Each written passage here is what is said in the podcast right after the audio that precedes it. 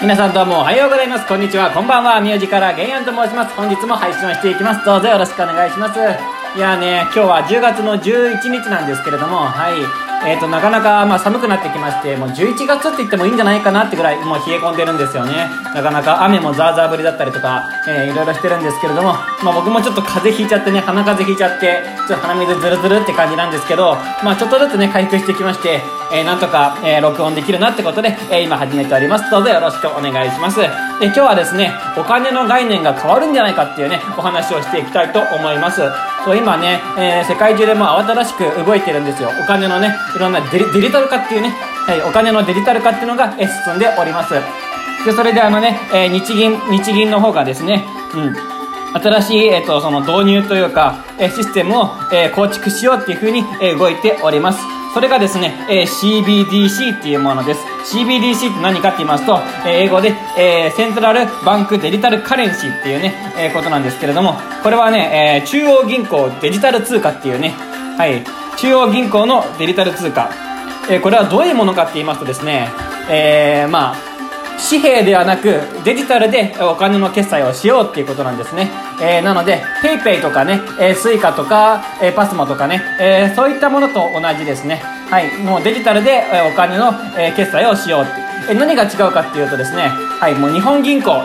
えー、一番大きい銀行ですね、えー、そこのところが、えー、もう正式に、えデジタルでお金を発行しようっていうことなんですよ。なので民間の PayPay とかがね、えお金をまあ、なんか出して決済のシステムを回してるんじゃなくて、えもう国自体が、えその取り組みをしようっていうことでね今動いてるわけなんでございますよ。はい。なので、それがどうなるかっていうと、もうそれが当たり前になる。なので、えー、もうどこ行ってもね、えー、もう PayPay みたいな機能が使えるようになるってことですね。えー、何をしても、もう市場行ってもね、はい、もうなんかスーパーで買い物してても、まあスーパーは結構もう当たり前になってきてますけど、まあ自販機とかね、まあ自販機ももう当たり前っちゃ当たり前ですけど、からなんだ、本当にまあ田舎のところ、田舎のところのなんだ、えー、卸売とかね、えー、そういうところとか、もうありとあらゆるところ、もう全てのところで、え、CBDC、もうデジタル通貨がね、え、使えるようになるっていうことなんですよ。なかなか画期的ですよね。だからもう、まあ、お金のね、貨幣っていうのは紙幣とかね、えー、そういうのはなくならないとは思うんですけど、えー、どんどんどんどんその存在っていうのが薄れてきて、えー、もうね、えデジタル通貨の方が便利なのでね、えもうそれに切り替わるんじゃないかなっていうふうに思っております。で、これね、え2021年なので、今撮ってるのが2020年なので、え来年にはもう実施するっていうね、もう検証実験かな実験を始めるってことでね、え確か2024年かな、えそのあたりにもう正式にね、えまあ、なんか実用化するみたいなことを、え言っておりました。いやすごいですよね。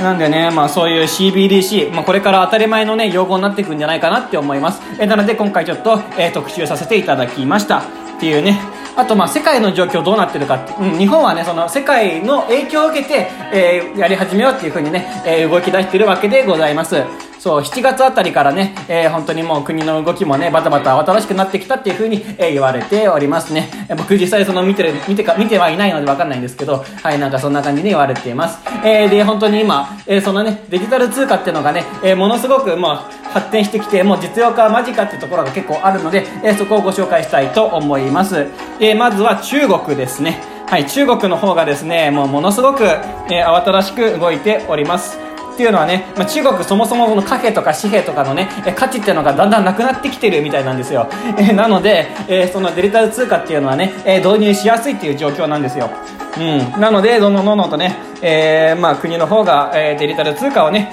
えしっかりと、まあ、運用するために動いてる。まあ、一番早いのかな？先駆けですね、本当に。もうやってるみたいでございます。い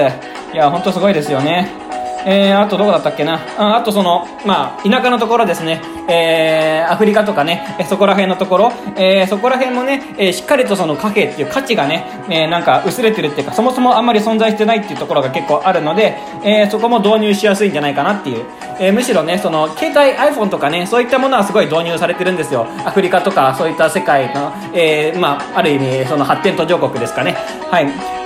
なので、えー、その携帯の端末を使って、そのデジタル通貨っていうのがね、えー、容易にできるようになるんじゃないかなっていうふうに言われております。なので中国とね、アフリカのあたり、えー、そこら辺が、えものすごく、まあ、早い段階で、え運用が開始されるんじゃないかなっていうような、え感じでございますね。うん。ということでございました。えあとどこだったかな？フィンランドだったかな？確かフィンランドだったと思うんですけど、えー、そこもね、ものすごく早いんじゃないかなっていうふうに言われております。えー、なぜかって言いますとね、そのね、貨幣の価値っていうかね、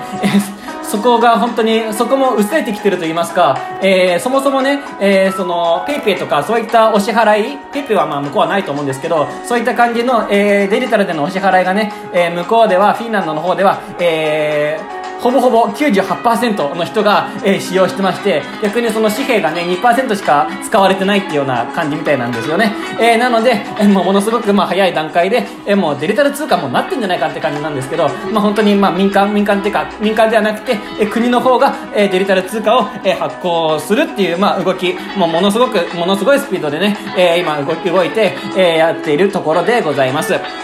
ということでした。うん。なんでね、本当にもう、至るところ、ありとあらゆるところでね、今、デジタル通貨っていうのが、えー、どんどんどんどんと発展していって、えー、もう世界中のね、まあ、共通のね、えー、お金になるんじゃないかなとも、言われております。だからね、まあ、まだわかんないですけどね、その CBDC の、ね、デジタル通貨がね、えー、なんだ、もう全世界共通のね、えー、貨幣になって、えー、それで運用するっていうね、えー、そういう時代がもしかしたら来るのかなっていう感じでございます。うん、本当そうなったらいいなとも思いますけどね。あまあまあ、あと、メリット。えー、CBDC のメリットについてお話ししていきたいと思います。えー、まずね、そのお金のね、えー、まあ、回しっていうか、そういうのがものすごい楽になりますよね。えー、の紙幣とかね、そういったものを使うと、やっぱり、あれですね、えー、偽札防止のためにね、いろいろとなんか、発行するのが大変だったりとかね、まあ、そもそもそのお金を発行するっていうのが、まあ、面倒なので、えー、それがなくなるってことが、まず、まあ、利点ですね。なんで、本当に、うん。まあ、手軽にね、便利に、えー、よりお金を扱えるようになるっていう、ピッて一回ね、えー、ピッてバーコードか出すだけで決済とかね、えー、むしろね、その、あれだね、お店入って、で、それでお店出たら、えー、商品をいろいろと買って、買ってっていうか、まあ、掴んで、自分のバッグに入れて、お店出たら、えー、もう決済が完了するみたいなね、えー、そういうことになるかなとは思います。あと、メリットの二つ目で言いますと、えっ、ー、とですね、はい、えー、ものすごくデータ化しやすくなるっていう。えー、一人の個人の人がね、えー、何を買って、えー、どんな興味があるのかとか、どういう趣味があるのかとか、そういったものが全部わかるようになるんですよ。まあ嫌な人は嫌なのかもしれないんですけど、でもまあそれがちょっと当たり前になってきて、うん、それがどうなのかっていうと、やっぱりその、まあ企業の方がですね、あのまあ宣伝しやすくなるっていう。えー、この人はこれだけなんかたくさんこういったものを買ってるから、えー、こういったものを宣伝すればいいかなとか、なんかそういうね、えー、広告を出しやすくなる。で、その人が欲しい広告っていうのをね、バンバンバンバン出せるようになるので、えー、そこがすごいメリット。会社にとって、企業側にとっての、えー、メリットだなっていうふうに言われております。そういう感じですね。はい。一方でデメリット、デメリットをご紹介したいと思います。まあこれはね、あれですね、スマートフォン持ってない方、例えば老人とかね、えー、あとまあそういった方々が、えー、まあ使うのが大変だなっていうところですね。なのでそういったまあ時代、最先端の時代にね、え追いついていけないまあ老人の方々が、え CBDC になると苦戦するんじゃないかって、まあ苦戦するのはまあ当たり前ですけど、えー、なるなっていうふうには感じます。まあでもね、そのカフェ、えー、紙幣とか貨幣とかっていうのはね、えー、そのまま存在し続けると思うので、えー、まあ大丈夫だとは思うんですけれども、まあね、そういった、まあ CBDC 使えない人も、えー、出てくるなっていう感じですね。うん、そもそもやっぱりね、スマートフォンがね、えー、全員に普及されてるわけではないので、うんまあ、そもそもだからそのスマートフォンでその CBDC、えー、デジタル通貨化するかどうかっていうのも今疑問視されてるところなんですよね。うん。なので、そもそもね、その CBDC 用の、えー、端末、携帯みたいな端末を新しく作ってはいかがかってみたいなね、えー、そういう検討もされてるみたいでございます。うん、そうするとやっぱりコストがものすごいかかりますよね。うん、なのでね、まあ、まだまだ本当に2021年から、まあ、実証するということで、実証実験するってことでね、えー、これからまだまだこれからね、えー、発展していく、作られていくものでございますけれども、まあ、2024年、えー、なので4年後が本当に楽しみですね。えー、しっかりと実用化されてね、えー、ちゃんとデジタル通貨として、えー、使える時が来るのを本当に心待ちにしたいと思います。はい、それでは今回こちらで終わりにしたいと思います。よろしければチャンネル登録等々よろしくお願いします。それでは、良い一日を、さようなら。